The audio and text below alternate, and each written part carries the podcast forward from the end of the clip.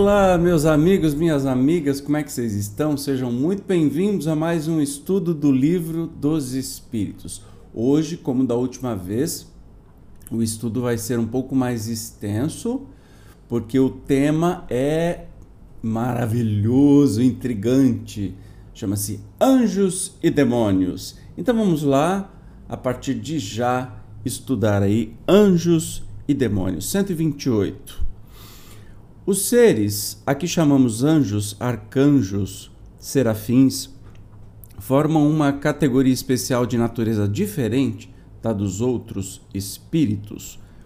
A pergunta é muito justa, né? Porque é, a gente pode achar, antes do Espiritismo, que estes seres são especiais, são uma criação à parte. Naquela historinha de que Deus criou os anjos, aí um se rebelou caiu do céu e virou Lúcifer, é bem historinha mesmo para boi dormir, né mesmo? Vamos ver. A resposta não. São os espíritos puros, os que se acham no mais alto grau da escala e reúnem todas as perfeições. E Kardec acrescenta aqui, ó. A palavra anjo desperta geralmente a ideia de perfeição moral.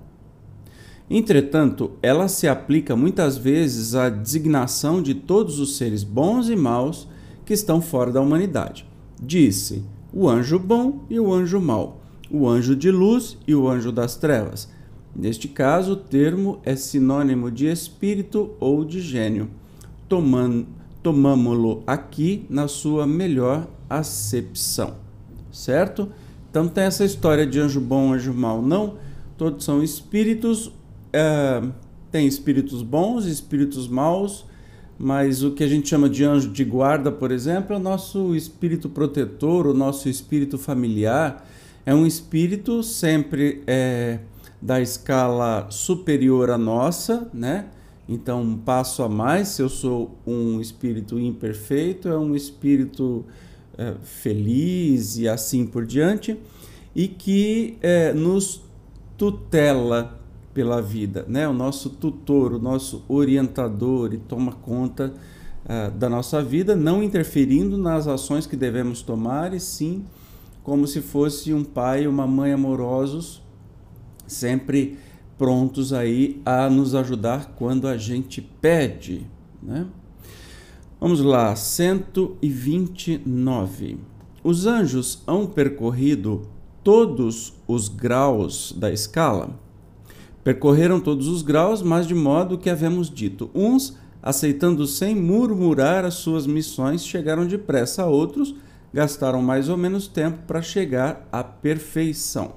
Então a gente é, entende que, por exemplo, Jesus, que é um espírito feliz, ele foi criado exatamente como nós, né? Quando a gente fala ele é referindo a Jesus, porque é, espírito não tem sexo, é, e a gente passa por todas as, as fases da criação, né? por todas as experiências possíveis, e Jesus foi criado exatamente como nós. Ele, o que, que ele tem a mais do que nós? O tempo, não é? Ele foi criado muito tempo antes de nós e talvez chegou lá mais rápido do que muitos de nós vai chegar pela sua uh, experiência, por aceitar as experiências e assim crescer mais rápido. Isso a gente pode. Então, uh, anjos, que são chamados de anjos, né? É, também percorreram todos os degraus, foram criados é, puros, é, ignorantes, simples e passaram por toda a escala também. 130. Sendo errônea a opinião dos que admitem a existência de seres criados perfeitos e superiores a todas as outras criaturas, como se explica que essa crença esteja na tradição de quase todos os povos? Pergunta interessante, né? É, quer dizer, se é errada essa opinião que é, a opinião de, de, de dizer ou de expressar que já os seres já foram criados perfeitos, por que que está em tantos povos, né? Fica sabendo que o mundo onde te achas não existe de toda a eternidade e que muito tempo antes que ele existisse já havia espíritos que tinham atingido o grau supremo. Acreditaram os homens que eles eram assim desde todos os tempos. Então, uma explicação bem clara: o nosso planeta não existe desde sempre. A gente sabe que ah, estima-se 4,6 bilhões de anos atrás o planeta foi criado. E que, desde o começo, há espíritos que atingiram o grau supremo, né? espíritos felizes encarnando no planeta por missões. Então, os homens acreditaram realmente que estes espíritos é, eram anjos, eram criados perfeitos. Imagine, você acabou de nascer e de repente é, tem uma pessoa de 40 anos, você acha que aquela pessoa já nasceu assim, né? Então é uma questão só de tempo, é bem interessante o que Kardec pontua aqui. Vamos lá. 131.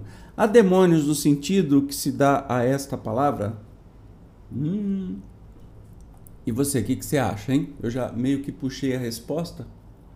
Mas o que, que você acha? Demônios. Assista a palestra que está disponível aqui no canal, é Céu e Inferno. Vai descobrir bastante coisa interessante. Se houvesse demônios, seriam obra de Deus. Mas, porventura, Deus seria justo e bom se houvera criado seres destinados eternamente ao mal e permanecerem eternamente desgraçados? Eternamente desgraçados, eternamente ao mal. Faz sentido para você?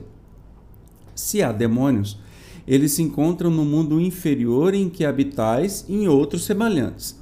São esses homens hipócritas que fazem de um Deus justo um Deus mau e vingativo e que julgam agradá-lo por meio das abominações que praticam em seu nome.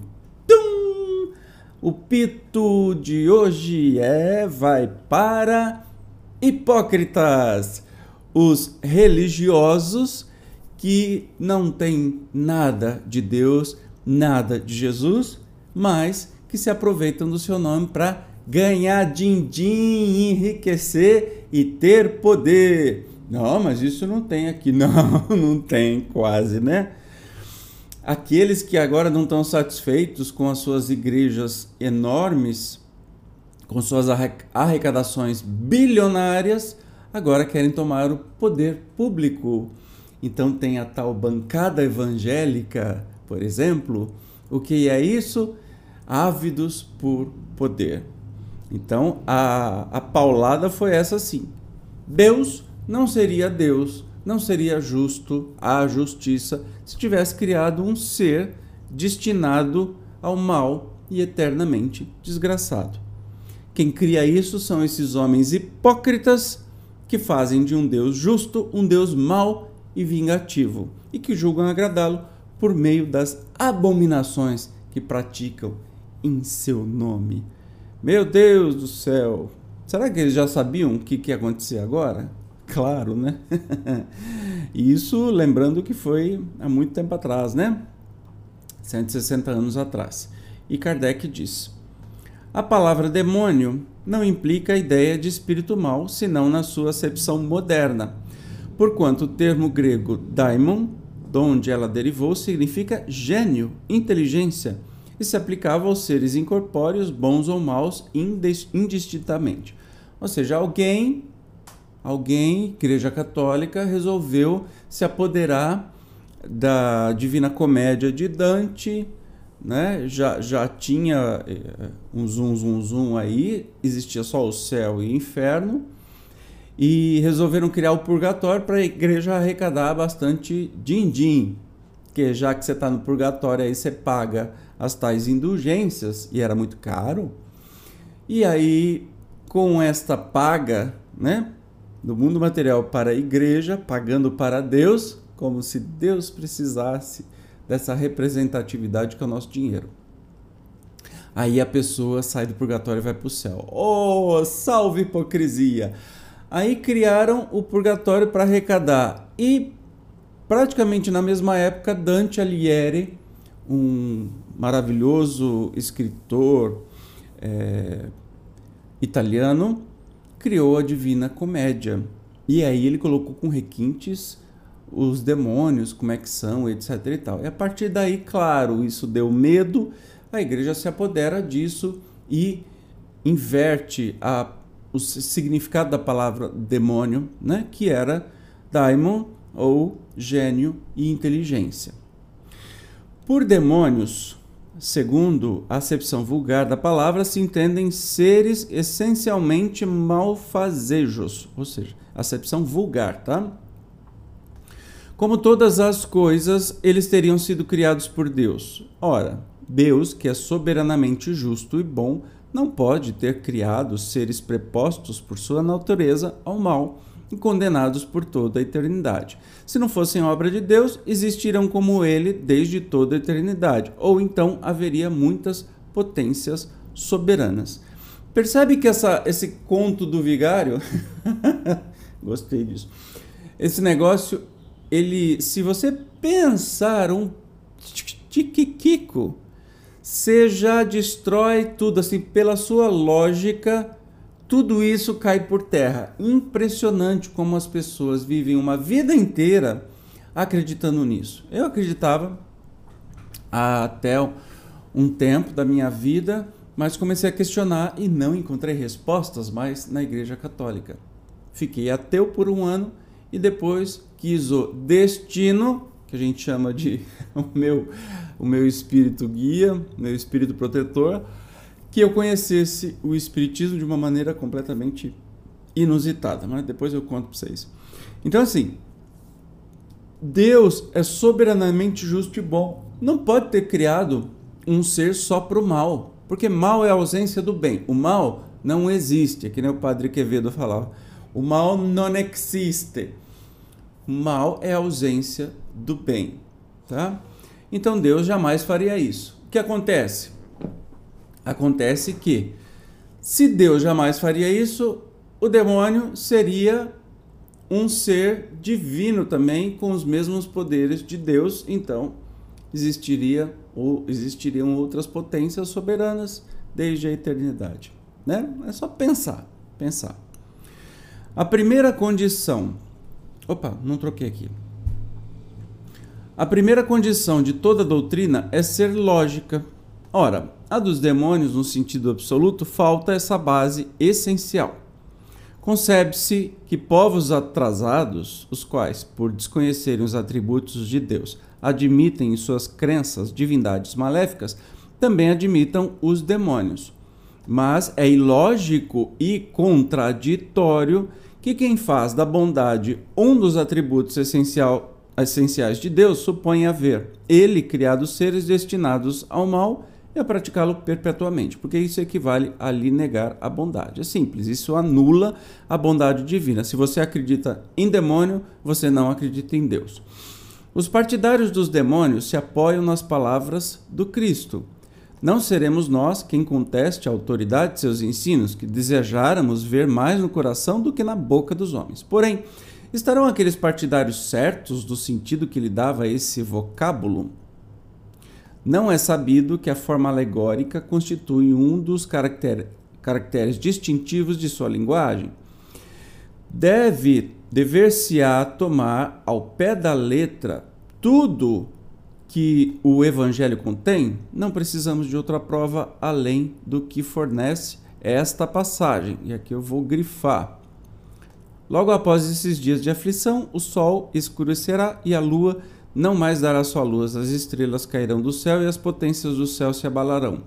Em verdade, verdade vos digo que essa geração não passará sem que todas essas coisas se tenham cumprido. Aqui está discutindo justamente da linguagem alegórica que Jesus tinha. A gente sabe, especialmente na época que ele viveu, ele falava em, eh, por meio de parábolas, certo? Por parábolas, por historinhas era tudo alegórico para que as pessoas pudessem compreender de uma maneira que era possível na inteligência daquela época. Mas continuemos aqui. Quando Jesus fala de demônio, fala das coisas, é, linguagens geena, né? Sabe aquela passagem do Geena que ele vai, vai ser atirado a Geena e lá será é, terá, haverá muita dor e ranger de dentes, etc. E tal. Geena, que as, as religiões traduziram por inferno, justamente era um lixão na época de Jesus, onde ficava sempre queimando alguma coisa, então era muito fedido, muito quente, muito. Pense, pense, um lixão pegando fogo sem parar. Então, o Gena era aquilo que Jesus falava, não era bem o inferno como querem que acreditemos hoje. Continuando, não temos visto a ciência contraditar a forma do texto bíblico no tocante à criação e movimento da terra. A gente vê isso.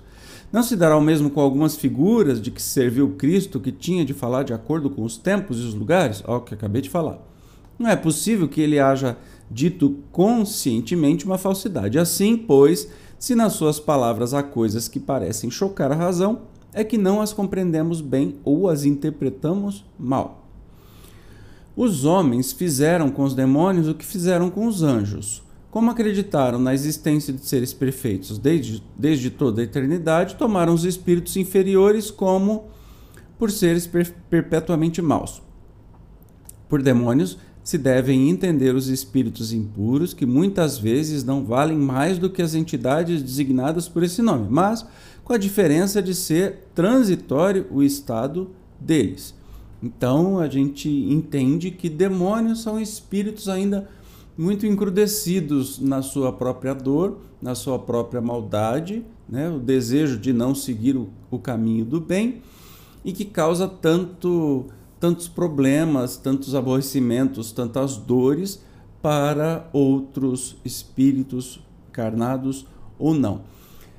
A gente pode chamar estes espíritos impuros, esses espíritos atrasados, são irmãos nossos que passaram por um caminho que talvez nós também tenhamos, é, tenhamos passado. Né?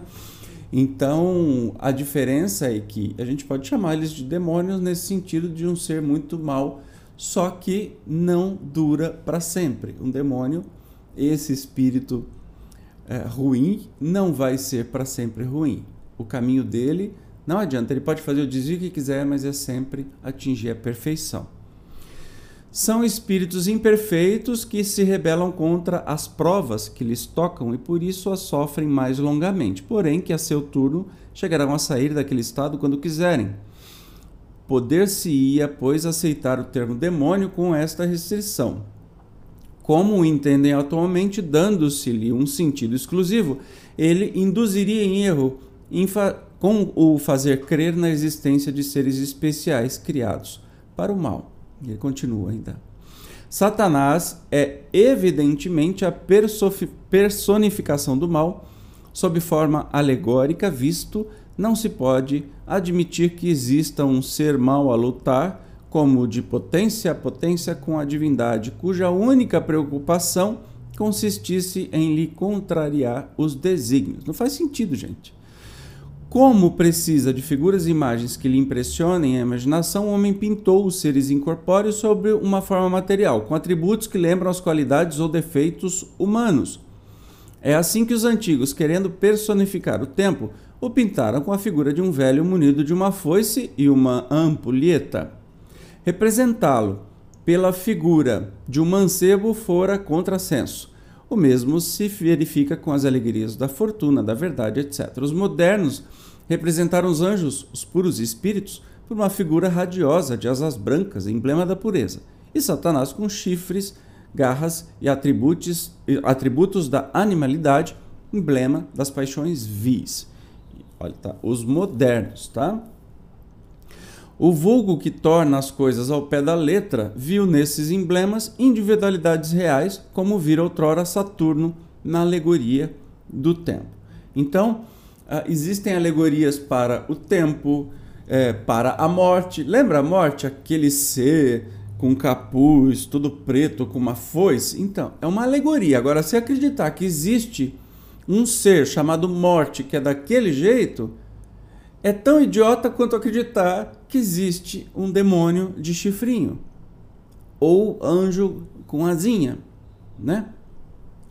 Então, Eu acho que a gente terminou hoje, olha que legal. É 131. Ah, exatamente, esse foi o último. Ah, que maravilha! Então é isso. Você gostou do, do, do estudo de hoje? É, eu fico tão empolgado que eu acabo me perdendo aqui se a coisa. É, para mim, vou fazer o tempo todo porque é apaixonante cada vez mais. Não sei se você está percebendo, a gente está saindo dos assuntos mais abstratos para assuntos mais reais do dia a dia ainda hoje. Lembrando que o livro dos Espíritos foi criado há praticamente 160 anos atrás. Então, percebam como é atual tudo isso. Incrível, né? Me diz aí, deixe nos comentários o que, você está achando. Claro, se não for inscrito, se inscreva, ative o sininho e se puder, seja membro para apoiar o canal, tá bem? Nos vemos então no próximo estudo do Livro dos Espíritos, que a gente vai falar sobre a encarnação dos espíritos. Tá imperdível. Te encontro. Beijo, tchau.